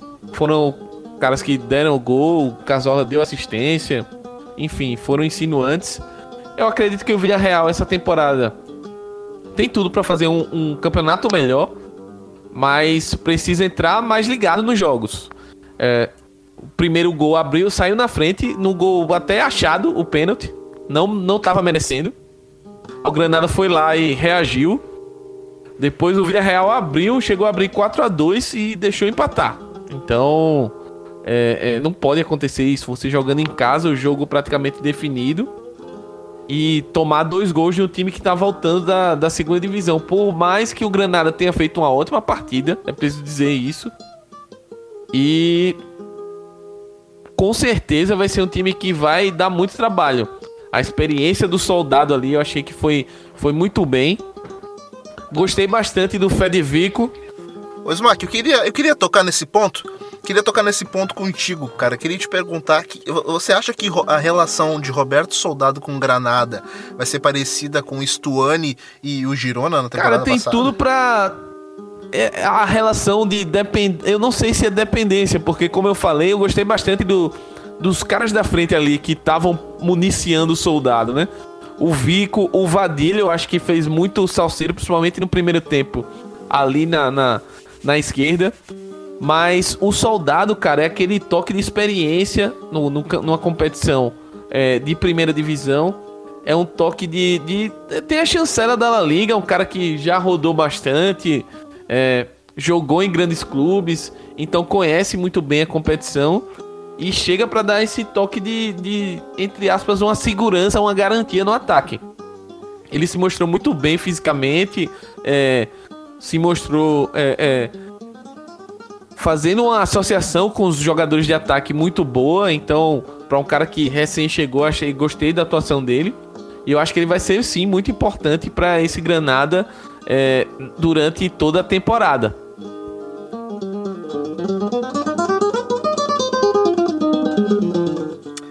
Importante demais, cara. Importante também essa relação de, de jogadores experientes de volta aí ela liga. O soldado ele tem a ele tem a chancela, ele tem o DNA, né, cara? Tá escrito no chassi dele artilheiro. Ele que voltou com uma tatuagem interessante aí no pescoço, número 9 em romano, o Smack. Então já vamos pro próximo jogo, cara, entre Alavés uh, e a equipe do Alavés, cara, que acabou perdendo em casa. Uh, mas o, o, o, Perdão, a equipe do Alavés, o Smack, acabou vencendo em casa a equipe do Levante, cara, por 1 a 0 Equipe do Levante que voltou a apresentar alguns problemas da temporada passada. Eu acho que esse ano não escapa, Smack. Esse ano eu acho que o Alavés desce. Perdão, acho que o Levante desce. É, o Levante fez um jogo ali pau a pau com, com o Alavés. É, acabou sofrendo um gol no, no escanteio ali. Um gol numa jogadinha que aparentemente ensaiada ali. O Rossello aparece no primeiro pau e já desvia de cabeça. O goleiro tira de dentro a bola, né? E o Alavés é isso, é um time que a temporada passada ficou marcado pela bola parada, principalmente com o Johnny, que agora não tá mais no clube, mas era o cara da bola parada. E o time se caracterizava por duas questões: uma defesa forte e a bola parada que decidia jogos. E esse jogo nada mais foi do que uma defesa forte e uma bola parada que decidiu o jogo. Acho que o Alavés tem tudo para fazer uma boa campanha. É, não, não passar grandes sustos. Quanto ao Levante, eu achei que a equipe teve uma atuação interessante. O Bard é, teve um, um, um, lance ali que quase marca no primeiro tempo. É, esse ataque se ressentiu, ao meu ver, do, da falta do Morales, que não atuou nesse jogo. Então vamos ver como quando o Morales voltar, eu acho que vai dar um, um upgrade aí nesse ataque. E, mas eu acho que foi um, uma partida bem parelha e o resultado, o Alavés em casa foi um resultado justo. Mas o Levante eu acho que tem condições de fazer uma campanha melhor. Claro que a gente tem que ressaltar isso que você falou, Nato. A equipe precisa ter um, uma consistência defensiva melhor do que na temporada passada para não passar tantos sustos. Então, cara, a gente viu aí que, como você mesmo colocou, Smack, na temporada passada uh, foi de suma importância aí uh, o trabalho do, do José Maria Morales e também do Bard. Eles que foram, foram jogadores aí muito importantes. O Bard tem uma bola parada interessantíssima. O Geraldo, o que, que, você, que, que você viu desse jogo aí, cara? A equipe do Alavés já somando ponto importante aí dentro de casa frente a essa equipe do, do Levante, cara, que, que, que ao meu ver, uh, talvez não consiga ficar aí, se manter na primeira divisão do Campeonato Espanhol. Brigou muito ano passado, conseguiu ficar, mas eu ainda considero fraca. É, eu gostei, eu gostei do, do jogo, do que eu vi, eu gostei do jogo. É, o Alavés é aquela coisa, né? Vai ser provavelmente o mesmo estilo de jogo. Foi com um time mais combativo ali naquele meio de campo com a trinca de meias, com o Tomás Pino, Mano Garcia e o Acassou, né? É, exatamente para evitar essas, é, essas transições que são um dos grandes feitos desse time do Paco Lopes, são as transições, né? É, então deu certo, os três, os três foram bem no jogo, principalmente o Acassou foi muito bem no jogo, por sinal. E, eu acho que o modelo de jogo vai permanecer parecido com aquele do time do Abelardo. Vai ser um time que, que vai, vai ter que ter uma consistência defensiva. Manteve a dupla de zaga muito boa, que é o Maripan e o Laguardi. O Laguardi que não jogou nesse jogo, quem jogou foi o, o Rodrigo o brasileiro, né? O Rodrigo Eli. Eli, não sei. É, e foi muito bem, por sinal. Acho que foi uma partida até melhor que o Maripan.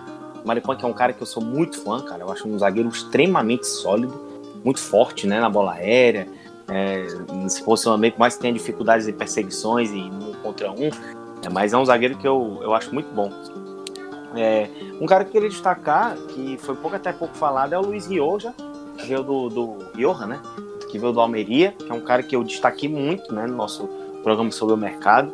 É um cara que eu dou, que eu dou muita, muito valor, cara habilidoso, rápido, é, que pode substituir bem o Johnny não sei se é o mesmo nível, mas pode substituir muito, muito bem o Johnny durante a temporada. É novo também.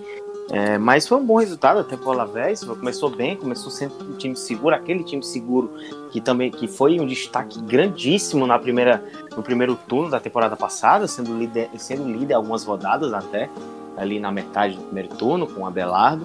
E o que fez, né? Que fez com que o time se salvasse tão cedo, que era o grande objetivo e conseguiu terminar em décimo. Ali uma belíssima uma belíssima posição.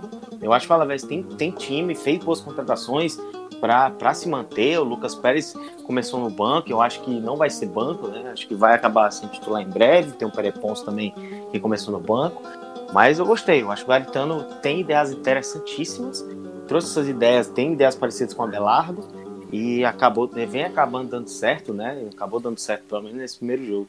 E já sobre o Levante, eu achei até que o Levante jogou melhor que o Alavés em termos de, de produção ofensiva. É um time que ataca muito bem, né? Tem, como eu disse, transição muito, transições muito boas nesse time do Paco Lopes. Não gostei muito da opção por jogar com dois, dois caras, dois centroavantes, né? Que foi o Sérgio Leão É, o Sérgio Leão e o Borja Maural, eu acho que eu tiraria um deles, né? Aliás, eu acho que nenhum dos dois é melhor do que o Roger, que começou no banco. E, por sinal, o, o Levante foi até estranho, porque o Levante jogou com, com cinco titulares no banco, começou o jogo, né? Que é o Oi, o goleiro, quem jogou foi o Aitor. É, na lateral direita, quem jogou foi o Miramon, que acabou de ser contratado no lugar do Coque, que estava no banco. É, o José Luiz Morales, que também é o, é o grande estrela do time, é o grande craque do time, é um belíssimo jogador, também começou no banco. É, assim como o Roquina e o Roger. Eu acho que esses cinco são titulares absolutos do time. É, eu, eu senti uma falta. O Campana fez uma belíssima partida, mas eu achei que o Meleiro não foi tão bem, nem o Vucevic. É, diferente do Bard, o Bard rendeu muito bem ali por dentro. O Bard, que é um excelente jogador, bate muito bem na bola, é rápido, cria com uma facilidade muito grande. É, mas assim, é, o Levante tem esses problemas defensivos que foram um grande problema né, é, na temporada passada. É, o time sofreu muito, muito, mas muito até o final. Não acho que. Permita-me discordar, Nato, mas não acho que, que tem elenco para isso. Eu acho um time bom, acho um time ali que dá para ficar ali em 15, 14 ali. Dá para brigar para não cair, assim, dá para ficar tranquilo até. Tem talento para isso nesse time, só que tem que corrigir esses erros defensivos. E a defesa não foi tão reforçada, tem, tem que lembrar isso, né? Por mais que o Oyes é um bom goleiro. É, mas no, no, modo geral é isso. Eu acho que o Alavés começa muito bem o campeonato, como esperado. O Levante foi uma derrota que, assim, não vou dizer que foi esperada, mas é que também dava para ter vencido, né? Foi melhor, chegou mais, teve boas chances, mas parou no Pacheco, que é um goleiraço. Que goleiro é esse cara? Meu Deus do céu, pegou muita bola já de novo. Parece que cada ano vai ficando melhor. E vamos ver como é que essas duas equipes vão se preparar para a próxima rodada. Pois é, cara, equipes que a gente espera muito. Então vamos pro nosso próximo jogo, cara, porque a gente vai lá para Barcelona, Gerinha, porque teve aí a equipe do espanhol, cara, perdendo em casa para essa boa equipe do Sevilha, cara. Nolito jogou muita bola, Reguilhão também jogou muita bola. Uh, eu acho que esse jogo é o típico jogo que Zidane olha e pensa, puxa, por que, que eu fui liberar o Reguilhão, cara? Esse cara ia ser muito útil para mim esse ano. Mas, ô Gerinha, então a equipe do Sevilha vencendo fora de casa a equipe do espanhol, cara, a equipe do espanhol que a gente, que a gente tem muito, muito apreço e muita, muita vontade de ver esse ano, ainda mais por tudo que fez na temporada passada, com alguns jogadores se destacando muito bem e a gente espera muito ainda dessa equipe. Ah, cara, é, que saudade eu tenho do Reguilon, né? Eu, como do Real Madrid, eu acho ele um moleque muito bom jogador, cara, muito bom.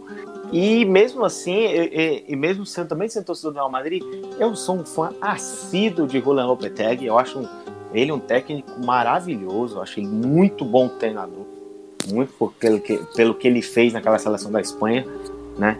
Mas assim, é, você pega o, a escalação do Sevilha, cara, você vê a quantidade de, de, de mudanças em relação à temporada passada, cara, acho que foram uns, uns seis ou sete jogadores é, que estavam estreando como titulares, entre eles o Reguilhon.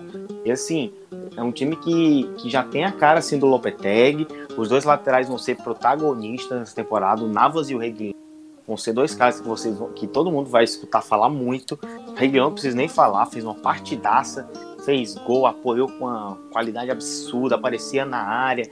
O que mais legal foi, foi ver é, o Reguilhon aparecendo muito por dentro, né?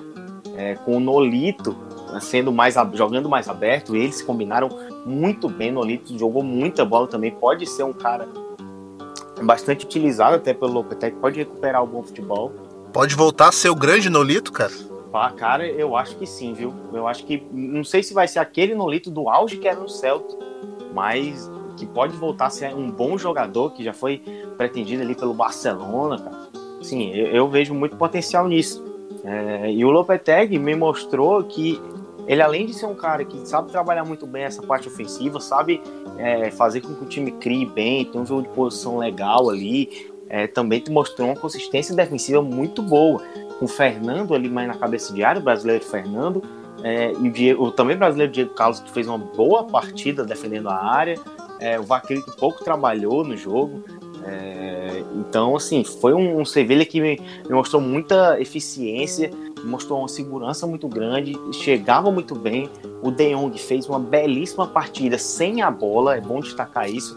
O De Jong participou não tanto né, com a bola, cabeça uma bola atravessando no gol do Reguilon, mas, mas fora isso, é, não fez tanta coisa assim em termos de arremate, é, até apoiou muito bem ali o Nolito, o Campos, mas o que ele melhor fez foi anular aquela saída de bola ali do Maquioca, que matou o espanhol várias vezes. Até eu estava conversando com, com o Smack no, no, no, no, em off, é, você mata, se você segurar o Maquioca ali, é, o espanhol tem muita dificuldade, cara, porque não tem outro jogador que consiga é, auxiliar tão bem na saída quanto o Roca, porque o Vitor Sanches não é aquele cara de saída, ele é um cara mais de marcação, mais de combate. O, o Matias Vargas não pode descer tanto para ajudar, o, o Oscar Melendo a mesma coisa, e já entrando assim no espanhol, foi isso também que a gente estava comentando, que, pô, é, é, é, um time de muito talento ali, com Melendo, Matias, Matias Vargas, mas assim, não teve profundidade, não teve jogo lateral. O Adria Pedrosa fez muita falta ali na esquerda, porque o Didac foi bem mal no jogo também.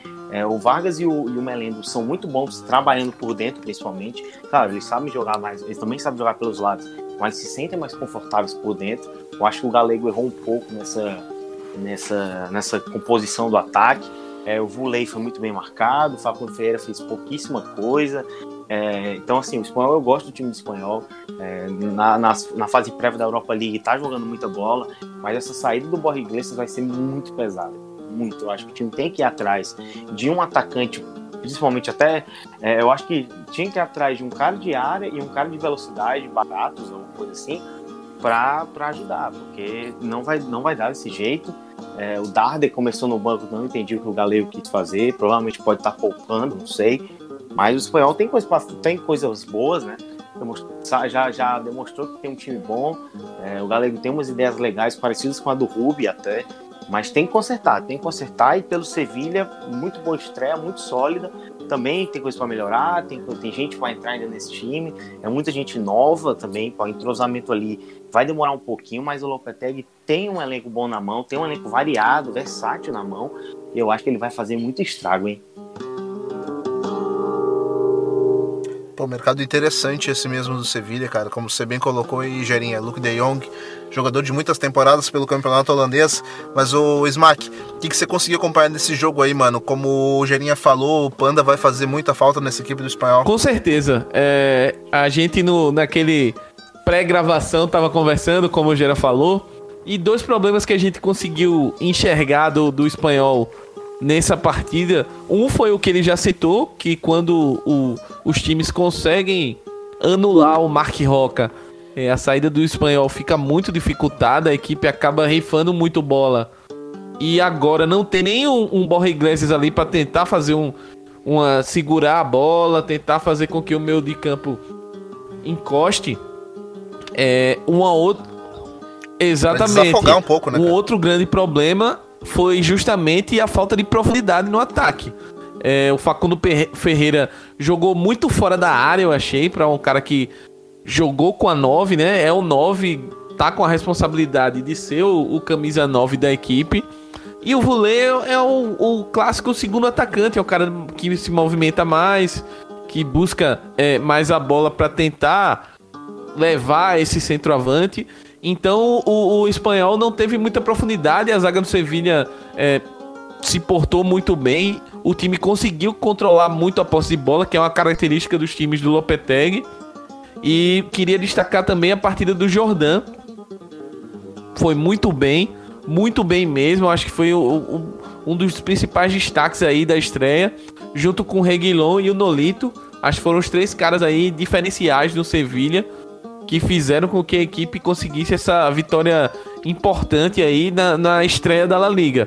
A gente pega esse time do Sevilha, não tá, não dá muita bola assim, né? Não tem ó, uns grandes nomes que enchem os olhos, mas é bom a gente ficar de olho nesse Sevilha. O Lopetegui é, com a nova chance aí na La Liga depois do trabalho fracassado do Real Madrid pode ser que dê muito bom e acho que o Sevilla pode se tornar uma equipe interessante da gente acompanhar. É claro que tem que ter um pouco de cuidado, porque foi só a primeira partida, mas a primeira amostra foi muito boa. Oh, só, só, só lembrando que o, o Sevilha ainda está sem o Banega, né? O Banega ainda não, não estreou e é claramente um cara ali que é titular absoluto. E só uma informação, Tava falando do João Jordan, me lembrou que há duas temporadas é, foi na temporada 2017, 2018. O próprio espanhol vendeu o João para o Eibar por apenas um milhão de euros. Então, assim, é, cara, é, é bizarro, porque ele saiu do Eibar e foi vendido para o Sevilha por 12 ou foi 14 milhões. Então, é um cara muito bom. E podia tá, podia ser um, uma estrela nesse time do Imagina do espanhol, Jordan e né? Mark Roca É. ali fazendo, conduzindo uma saída de bola. Pô, e o Darder também, pô, seria uma trinca assim, bizarra de boa, entendeu? Então, eu acho que o técnico na época era o, o Kik Sanchez Flores, né? Então, assim, foi um erro bizarro dele. Pois é, cara, um erro aí de, de, de tratativas com certeza seria um meio-campo ah, que a gente poderia analisar com, com, com um dos mais encantadores da La Liga. Com certeza a equipe do Sevilha está entre as equipes mais interessantes que a gente vai poder acompanhar aí ah, nessa próxima temporada. Esse trabalho do, do Julian com algumas mudanças, com mudanças estruturais ah, significativas, né, cara? Você perde muitos jogadores de qualidade, muitos jogadores identificados com a equipe do Sevilha. Ah, mas então aguardemos aí cenas dos próximos capítulos, o, o Smack. Já vamos pro próximo jogo, cara, porque a gente teve aí o Betis, cara, no Benito Villamarim, perdendo para a equipe do Valladolid, cara. 2 a 1 perdendo em casa. O que, que você acompanhou desse jogo aí, cara? Nato, é, esse é o típico jogo que a gente normalmente comenta aqui quando acontece esse tipo de situação, que a expulsão condiciona a partida. É, o Joel Robles acabou sendo expulso logo no início do jogo por é, é, interromper uma ocasião clara de gol né, no lance. O, o atacante é, do, do do Valladolid saiu na cara do gol, ele acabou fazendo uma falta e acabou sendo expulso. E a partir daí, com a menos, o jogo praticamente inteiro, é, o, o time do Rubi desestruturou, né? Ele teve que colocar o goleiro no lugar do Joaquim, já tirou um, um cara da frente, então você já perde um poder de fogo.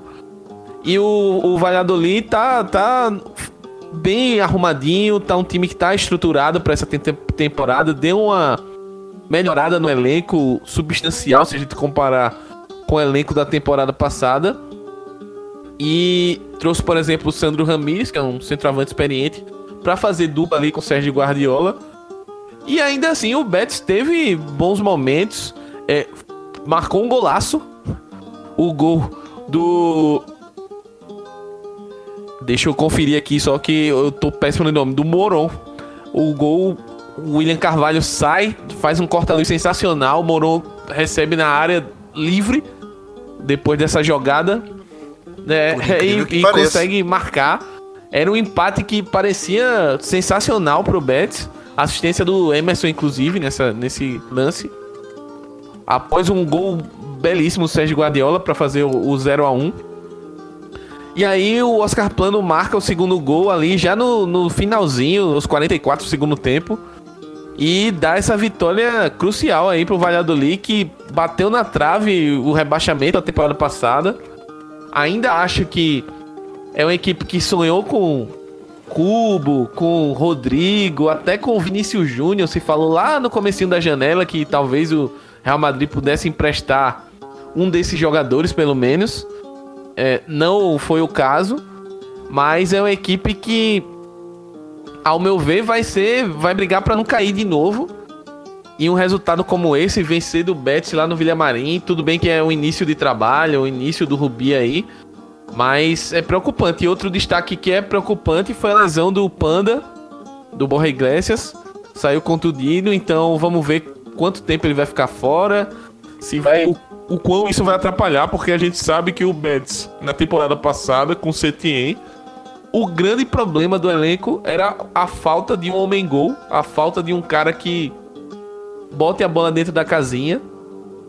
Chegou nessa temporada o Borja Iglesias, a equipe fez um investimento alto e no primeiro jogo ele sai contundido. Vamos ver como é que o Betis vai lidar com isso.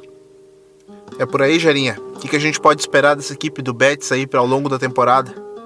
Cara, é o que o, o que o Smack disse sobre é, a, a expulsão mudar todo o sentido do jogo foi perfeito, cara. Perfeito, porque o Betis é um time que vai querer ter a bola, o Rubem tem esse, essa filosofia.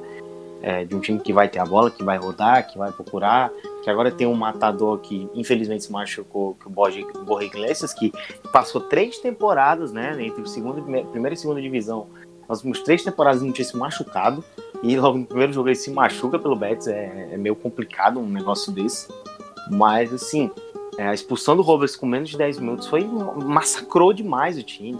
Massacrou demais, porque o Rubi teve que mudar, tirou o Joaquim, botou o Dani Martin no gol e mudou é, é, mudou totalmente a, a ideia do time. E olha, o, o, o Valladolid não, não é um, é um time reativo, são times completamente diferentes. O Valladolid é um time reativo, vai sair muito no contra-ataque, vai ter que apostar muito na defesa. E por isso o Valladolid não atacou tanto o Betis com o a mais. Entendeu? E o Betis soube se comportar com esse um a menos ali no primeiro tempo, segurou aquele 0 a 0 O problema foi no segundo. O segundo Valladolid voltou mais a, mais, o, o Sérgio botou esse time para jogar, botou esse time para atacar. O Sérgio Guardiola é muito bom jogador. Por sinal, vai ser uma dupla. É, é, eu quero muito ver ele e o Sandro juntos. O Sandro que no lance da expulsão do Robles, ele ele saiu machucado, também foi um baita, foi um baita, baita perda, né? Porque é uma dupla de ataque muito legal, porque o Guardiola sabe sair da área, sabe, tem, é muito bom passador e o Sandro se desmarcando é muito veloz, é muito inteligente também. Foi um reforço bem interessante. Mas assim, aí o Sérgio Guardiola vai lá, era o Betis já consegue empatar logo depois, só que aquele golzinho do Oscar Plano no final matou, né? Então, assim, é, é, não foi, foi um começo bem ruim do Betis termos de resultado, principalmente, eu acho que a atuação, é, com as circunstâncias do jogo, perder o goleiro logo expulso na, na, com menos de 10 minutos, até foi boa, eu gostei. É, soube, soube usar, soube é, é, se apresentar com os limites que o jogo lhe deu. Só que o resultado é o que precisa, né, cara? O resultado, ainda mais de frente pro seu torcedor no meio de Marinha, é complicado começar assim. Pro Valladolid, que vai ser de novo um time que vai brigar para não cair, e por mais que tenha reforços interessantes, como o Luninho pro gol, por uma possível contusão do Massip, que também é um baita goleiro, Pedro Porro, que começou no banco, Tony Villa, que para mim é o melhor jogador do time, mas que começou no banco também, é, Alcaraz, esses caras, o Sérgio Guardiola, o Sandro, é um time interessante, é, vai brigar para não cair? Vai. É, tem umas limitações ali complicadas, mas o Sérgio soube, soube usar bem e soube conquistar três pontos importantíssimos nessa briga. Então, vamos ver como o Betis, que tem um jogo dificílimo né, na próxima rodada, só contra o Barcelona fora, e como o Valladolid vão, vão sair na próxima rodada diante dessas. Foi até um resultado surpreendente, não pelas circunstâncias do jogo, mas sim pela. porque ninguém esperava, entendeu? Então já chegamos para fechar a primeira rodada do Campeonato Espanhol, Gerinha, porque a gente sai de Sevilha e vai para Madrid, cara, vai lá pro Vanda Metropolitano, porque a gente tem a equipe do Atlético de Madrid, cara, que já começou a colocar suas manguinhas de fora frente à equipe do Getafe, cara. E quando eu falo que colocou as suas manguinhas de fora, eu tô me referindo também ao português João Félix, cara. Esse jogador tem tudo para ser talvez o grande nome da La Liga, ao lado de Messi, ao lado de Benzema, que são jogadores que a gente espera que levem suas equipes e elevem o nível do campeonato, cara. Uh, o que, que você tem a dizer sobre a vitória do Atlético de Madrid frente à equipe do Getafe, cara? Bom, o Atlético ele, ele passa por uma reformulação muito pesada e eu acho que isso vai partir, isso vai se resumir muito também na forma como o Simeone é, vai apresentar o time, né? Eu acho que virou um time que era uma base defensiva, era uma base muito experiente, uma base defensivamente espetacular com Godin, Felipe Luiz, Lucas Hernandes. É, era era o grande a grande importância do time era a defesa, que era uma das melhores da Europa. Continua sendo uma, uma belíssima defesa, tem jogadores para isso, como o Jimenez, como o Oblak, que é um goleiraço, o Hermoso, que também chegou. Mas assim, é, eu percebi que o Atlético ele já trabalha, consegue trabalhar mais por dentro, é, tem uma, uma criação melhor com o João Félix ali. João Félix é um cara empolgante demais. Cara, que jogador. É, é, é estranho falar porque é um moleque de 19 anos e, e, custou muito. E a gente já vê que ele vale a pena esse dinheiro. Muito legal ver isso, porque o último cara que eu realmente olhei que vale muito esse dinheiro é, todo gasto por ele é um Mbappé. E você comparar o João Félix com o Mbappé é um negócio assim absurdo, entendeu? Mas assim, é, o Atlético teve dificuldades. O, o, João Félix ele vai fazer ficar mais fácil a tarefa de, uh, entre muitas aspas, esquecer o Grisma, né, cara? Ele já vai herdar uma camisa 7 que é pesadíssima, que é essa 7 do Atlético de Madrid do Grisma, cara, mas o cara já começou decolando, bicho. Só 19 anos, como você mesmo colocou. Uh, Será que ele vai conseguir cumprir todas as expectativas que a gente tá colocando nele, cara? É, é, eu sei que a gente deve ter calma nesse momento, cara, mas é, como você mesmo falou, cara, é, é impossível não se empolgar com o futebol desse menino. Exatamente, assim, se vai esquecer tão rápido, eu acho que assim, eu acho que a saída do Griezmann também ajuda um pouco, porque do jeito que o Griezmann saiu, assim, é, não, não, não, apaga o que ele fez, mas a torcida não gosta, né? A torcida do Atlético Madrid, do jeito que é, é ama o clube e, e tem jogadores que se que se, como eu posso dizer, relacionam muito bem. Pode ver, comparar o Godin, ele foi, ele foi o cara que saiu, ele não quis renovar contrato, mas pô, teve uma homenagem. A torcida é, ama o Godin, o Godin ama também a torcida do Atlético de Madrid, saiu por cima como um ídolo. Foi, o cara é um ídolo, entendeu? É... Pô, e a saída do Gabi no passado, cara, o que, que foi aquilo? Pois é, cara. Pois é.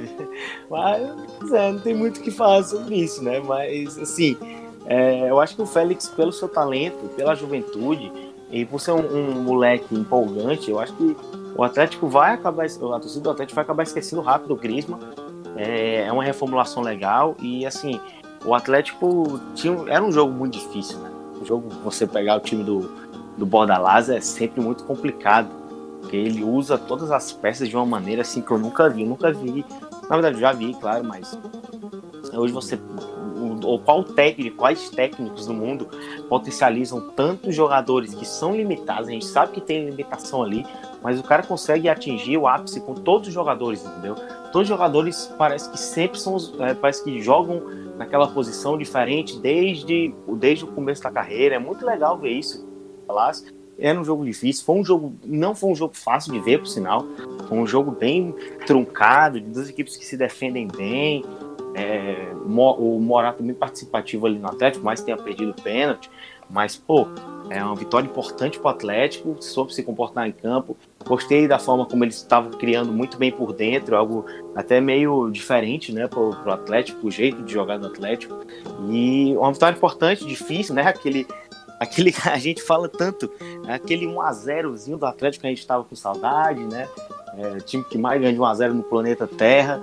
É, mas, vai, mas foi uma boa, um bom teste, foi um começo bom, resultado bom, contra um time extremamente complicado de jogar. Então, foi muito bem. O Getafe tem coisa para melhorar ainda, claro. Tem, tem algumas coisas ainda que o Bordalas está aprimorando, porque tem um, um, ano cheio né, de Europa League, Copa do Rei e é, Campeonato Espanhol, La Liga. Então vai ser, vai ser interessante, porque é impressionante como o Getafe ele consegue bater de frente com qualquer time, cara qualquer time, qualquer time ele vai fazer um jogo competitivo, entendeu? É muito legal, é muito legal, então vamos ver, mas é, gostei da história dos dois times, o Getafe sabe que é difícil jogar contra o Atlético no Vanda, sempre tem muita dificuldade, mas dessa vez conseguiu equilibrar muito bem as ações, o Atlético teve dificuldade, mas saiu com a vitória, que era o que importava nesse início, então é um ponto positivo para os dois times nessa primeira rodada. E aí, Smack, é mais ou menos aquilo que a gente vinha falando na temporada passada, cara. É, o Black aí continua o rei do clean sheet. Uh, e também, cara, esse hype danado aí desse, dessa nova equipe aí do, do Atlético de Madrid, cara, com o brasileiro Renan Lodge, que acabou, acabou também sendo expulso aí na sua estreia pelo Campeonato Espanhol, uh, mas uh, a equipe do Atlético de Madrid se reforçando muito bem, uh, apesar do jogo pelo meio também conseguiu se reforçar muito bem pelas alas, trazendo também o inglês triple que, que gera muito jogo também pelo lado direito. A gente vai, vai poder acompanhar isso no decorrer do campeonato.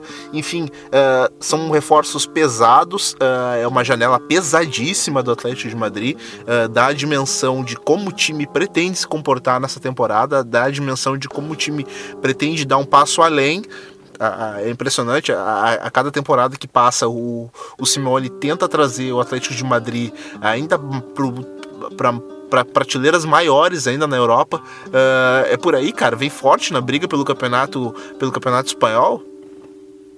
Então, é, sobre o Atlético, eu acho que a análise do jogo o Gera já deixou bem explicitado para os nossos ouvintes. Pensando a longo prazo, eu acho que o Atlético tá numa fase de transição é, se a gente for olhar aí, comparando com o time da temporada passada, é, a gente tem aí novidades nas duas laterais. É, a gente tem e o principal jogador do time é outro agora, né? É, o Griezmann saiu e o João Félix entrou. É, o Morata terminou a temporada passada como titular, então a gente ainda pode contar aí. Mas são pelo menos três peças fundamentais do time é, que foram renovadas. É, isso se a gente sem contar que o Hermoso fez a, a estreia justamente para cobrir aquela vaga ali na lateral deixada pelo Renan Lodi. Uh, então é, é, um time que ainda tem jogadores aí para rodar, o próprio Hector Herrera também. Então vamos ficar de olho nesse Atleti, tem o Diego Costa também. O Atleti eu acho que vamos ver ele é, uma sequência de jogos, mas esse, essa vitória contra o Retafe em casa, o primeiro jogo, é muito importante. Porque o Retafe mostrou que tem time para brigar muito forte para competir com qualquer clipe da La Liga. É, eu acho que o, o, lema do Getafe, mais uma vez, os soldados bordalás vão ser compete e compete. Eu acho que é o, o grande a grande questão do Retafe é essa. Gostei da, da atuação do Retafe, gostei do, da estreia do Cucurella no time. Eu acho que pro Bordalás ele deve estar tá levantando as mãos pro Celtics de ter um jogador como o Cucurella. Eu acho que vai ser um cara que vai encaixar perfeitamente aí no, no esquema do time. E é isso, eu acho que o Retafe tem tudo para na próxima rodada já reagir em termos de tabela. E olho nesse Atleti. Vamos ver se a equipe consegue manter um, um, um desempenho interessante na frente. Mas é um time que promete muito. Gosto muito desse meio-campo do Atleti, com Saul, com Coque, com Lemar o Partey jogando muito bem. Então é, é, um, é uma equipe que vai brigar de forma séria aí. Não sei se por título não, não é naquela primeira prateleira ali de favorito, porque eu acho que tá isolado o Barcelona, mas é um candidato. E o Lemar, hein, cara? Será que esse ano desencanta? É, vamos. Ah, foi, foi uma partida comum do Lemar, mas eu acredito que ele é, pode ter uma sequência aí interessante. Eu acho que o Simeone confia nele, até porque ele não foi tão bem na temporada passada e ele segue sendo titular e segue sendo importante. Então vamos, vamos ver aí o, o desempenho do Lemar. Ele pode entregar muito mais do que ele entregou nesse primeiro jogo.